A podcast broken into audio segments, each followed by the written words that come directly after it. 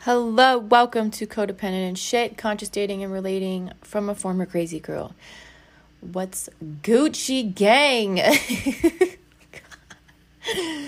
What's up, guys? Um, hope things are well. It's December.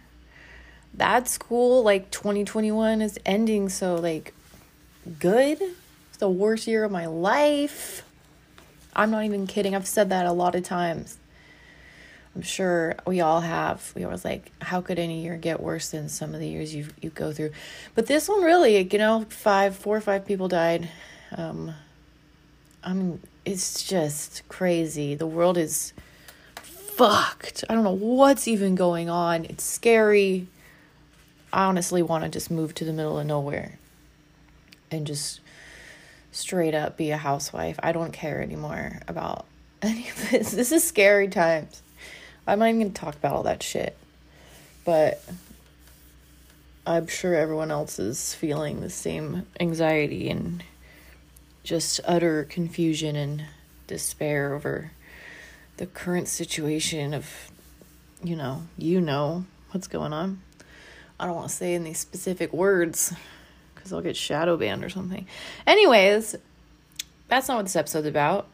Um, this episode's about something that needs to be talked about, especially if you're in the self healing community, sphere, you know, whatever.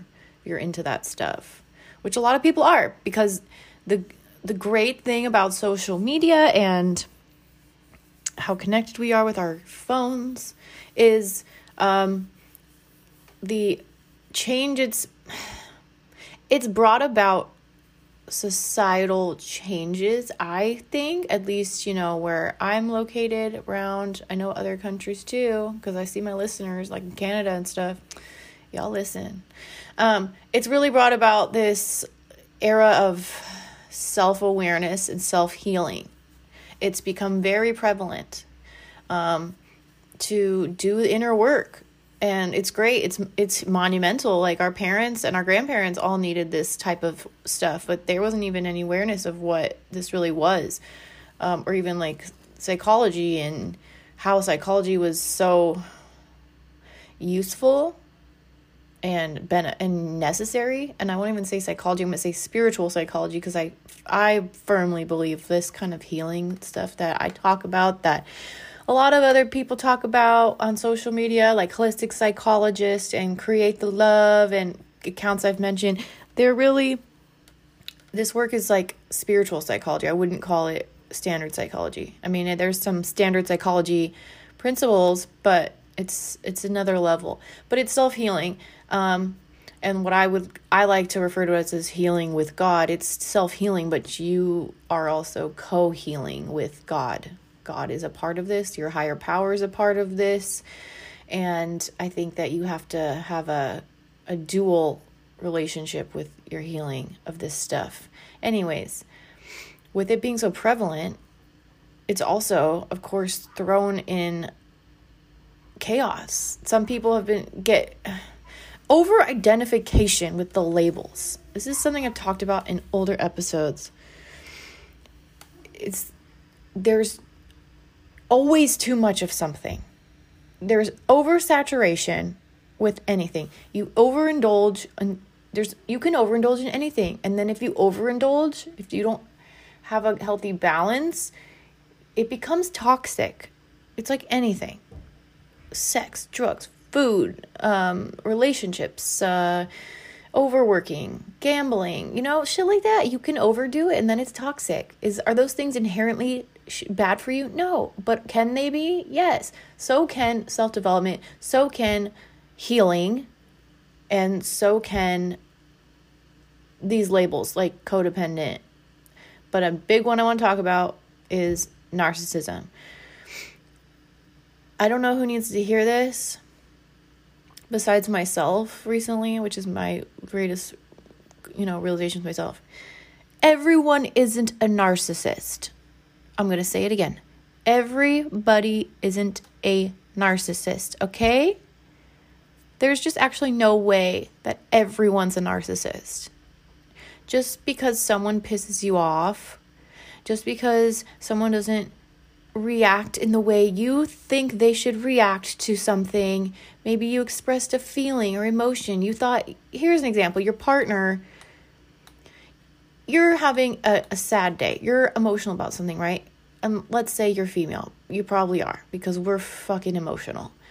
And you're expecting your partner to react in a certain way to your emotion. And they don't. And they're just kind of dismiss they're a little dismissive. They kind of try to like, you know, offer um consolus Consolus. Even a fucking word. I just made that word up. Solace. Is that even the right word? Who cares? Anyways. And you're like, oh my God, he's totally narcissist. He doesn't know how to have empathy. Oh, no. Maybe that's not the case. Maybe you are just having an expectation of how you might handle that and because they didn't handle it how you would or you wanted them to you've decided they're narcissists but really they're just a different person and you can't put people in a box and they're offering their they're offering what they can. Men aren't good with emotions. If you can't really expect your partner to be that, like, of course you want that. I want that too. I've always wanted that with people I was dating. But a lot of men are that's not really their forte to be, you know, comforting. You maybe need to go to someone else that for the for that. And you don't have to villainize your partner or the person for not reacting in the way you wanted. That's everyone's different. It doesn't make them a fucking narcissist. Or everyone likes to call their someone they dated a narcissist. He was a narcissist, she was a narcissist. Just because they didn't like you or you didn't didn't work or you weren't right for each other doesn't make them a fucking narcissist. Um, I'm I'm guilty of this, man. I quit to call everyone a narcissist, and it's not helpful because you want to know what happens when you start over identifying with labeling everyone as a narcissist is when you do meet some you meet you can't even be present okay in your in your relationships. Say you meet someone new. You're always going to be looking for those for those flags. Like everything they do. And I'm telling you this because this is what I've I realize I'm doing in my new relationship that I'm in, okay? Everything he does that is seemingly actually not bad. It's a lot of good things. I'm like, oh, is he is he is he love bombing me? Can't someone can't even be nice and do nice things for me without me thinking I'm being love bombed because I'm just looking for the sign. Oh, he's a nar- is he a narcissist? Did he just say that because he's a narcissist? He'll say something sweet. He'll he'll do something, and I'm like, does he mean that or is he is he a narcissist? He's manipulating me. That's fucking madness. I can't even enjoy someone being good to me because I'm so I'm looking for proof proof because I have this belief. It's always a belief. There's always a belief underneath this shit that everyone, that narcissists are everywhere and that everyone's a narcissist. And this is a dumb belief I created. It's bullshit. It's not true. Everyone's not a fucking narcissist. That's a really gnarly thing to be diagnosed with narcissistic personality disorder. Um, and we go around diagnosing people like with no no no right. We don't we're not we don't know. You dated them for a few months. You don't know if they're fucking narcissist. Or, you know, saying our parents or whatever, that's different, I guess. We might have a better viewpoint on our parents and people in our immediate family, but I think the label's just thrown out too much and it's honestly it's not helpful when it's over kill. Like I'm sick of scrolling on social media and seeing so much content about narcissists and narcissism because it makes me start to have anxiety. I'm I'm like I'll have like a day where I'm not thinking my boyfriend's a narcissist or potentially a narcissist and then I'll see something and I'll be like some some girl I know is convinced she dated a narcissist. Now she's posting narcissist content and now I'm like, "Oh, well, if they're so common, my, my, my boyfriend is a narcissist. Like, I, it's fucking madness. And I, it's taking away from me being able to enjoy my relationship, my new relationship. And it's, it's fucked up. That's fucked up. That's stupid. You're not being present. If you start dating someone new and you have suspicions and they're not like screaming red,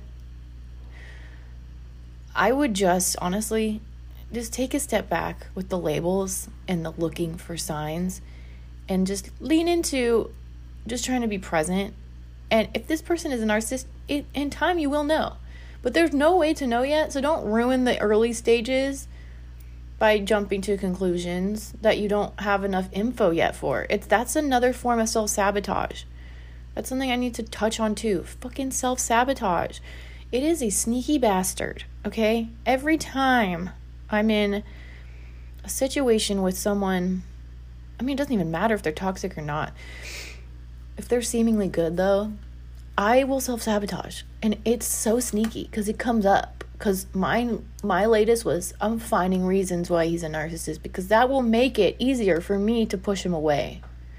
If i can just confirm he's he's a he's a sneaky narcissist doesn't really love me well like that'll save me from getting hurt ever getting hurt i can just push him away. I can i can get out of this because i um, oh, being in a committed relationship again is push is testing every part of me.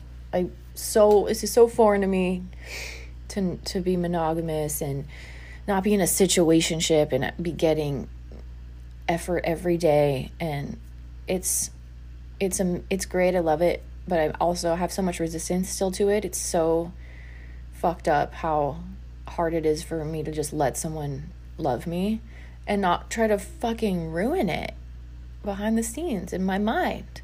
Um but with that being said, like this whole um, is everyone a narcissist thing, it's really integral to look at your own shit. Okay?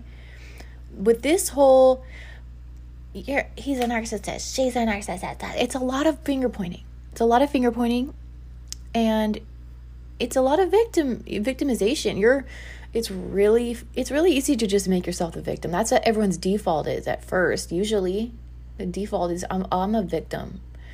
And this is something I had to humble myself recently and this year and my new boyfriend has put me in check about. I'm not going to lie. Like I saw a meme, not a meme, you know, it's a dumb post on social media and like in recent months it said something about like if he's not calling you out or she's not calling you out on your shit they're not the one. And i can honestly say that my boyfriend calls me out on my shit because i am so quick to point the finger and be like you're toxic. You're a narcissist. Everyone's you know and i don't take accountability for my own actions.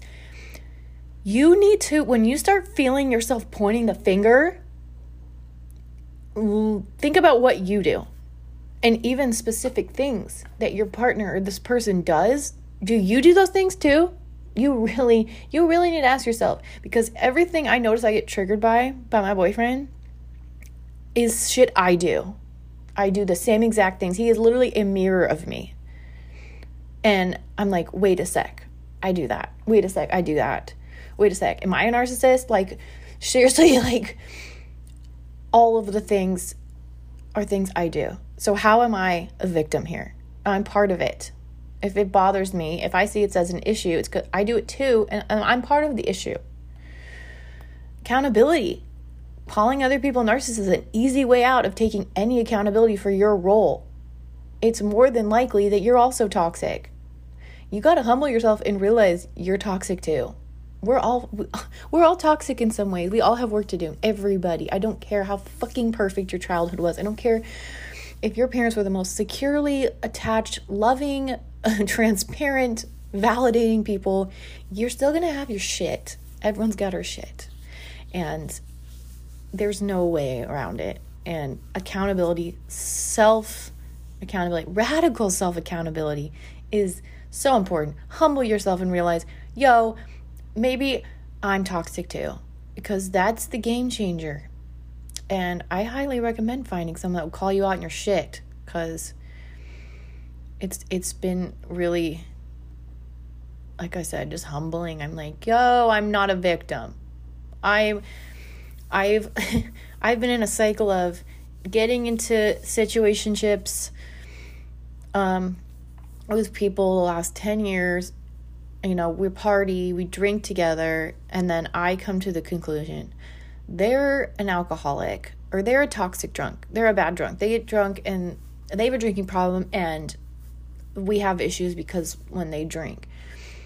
I was that was my story for years. it's them, it's the guy. I can drink. No, bitch, I cannot. At least, especially not, excuse me, in 2021 since my mom died. I went full blown, like, back to my roots, like, crazy girl when I would drink. I am not a victim. I get, when I drink and I hit that, you know, drunks, I get drunk, I'm a problem too. I'm not easy to deal with. I'm probably annoying. I'm feisty. Um, I'm not I'm not victim. I'm part of the problem. So instead of pointing all the fingers at everyone else, I had to really look at myself. Are they perfect? No. But are you perfect? No.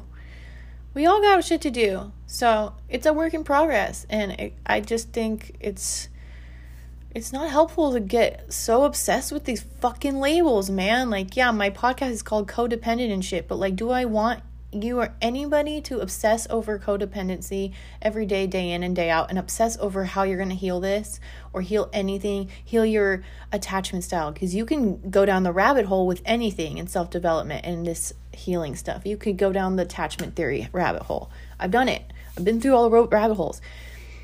There's just a level of awareness that becomes too much where you're putting your whole life around it and you're not being present and you're constantly in a state of I'm not good enough yet. I'm still not good enough yet. I'm still not fixed. I'm still not healed and you're never actually enjoying the moment or the day because you're stuck in the same cycle and hamster wheel of healing. Hey, I need to heal. I need to heal. Oh my god, how do I work on this today?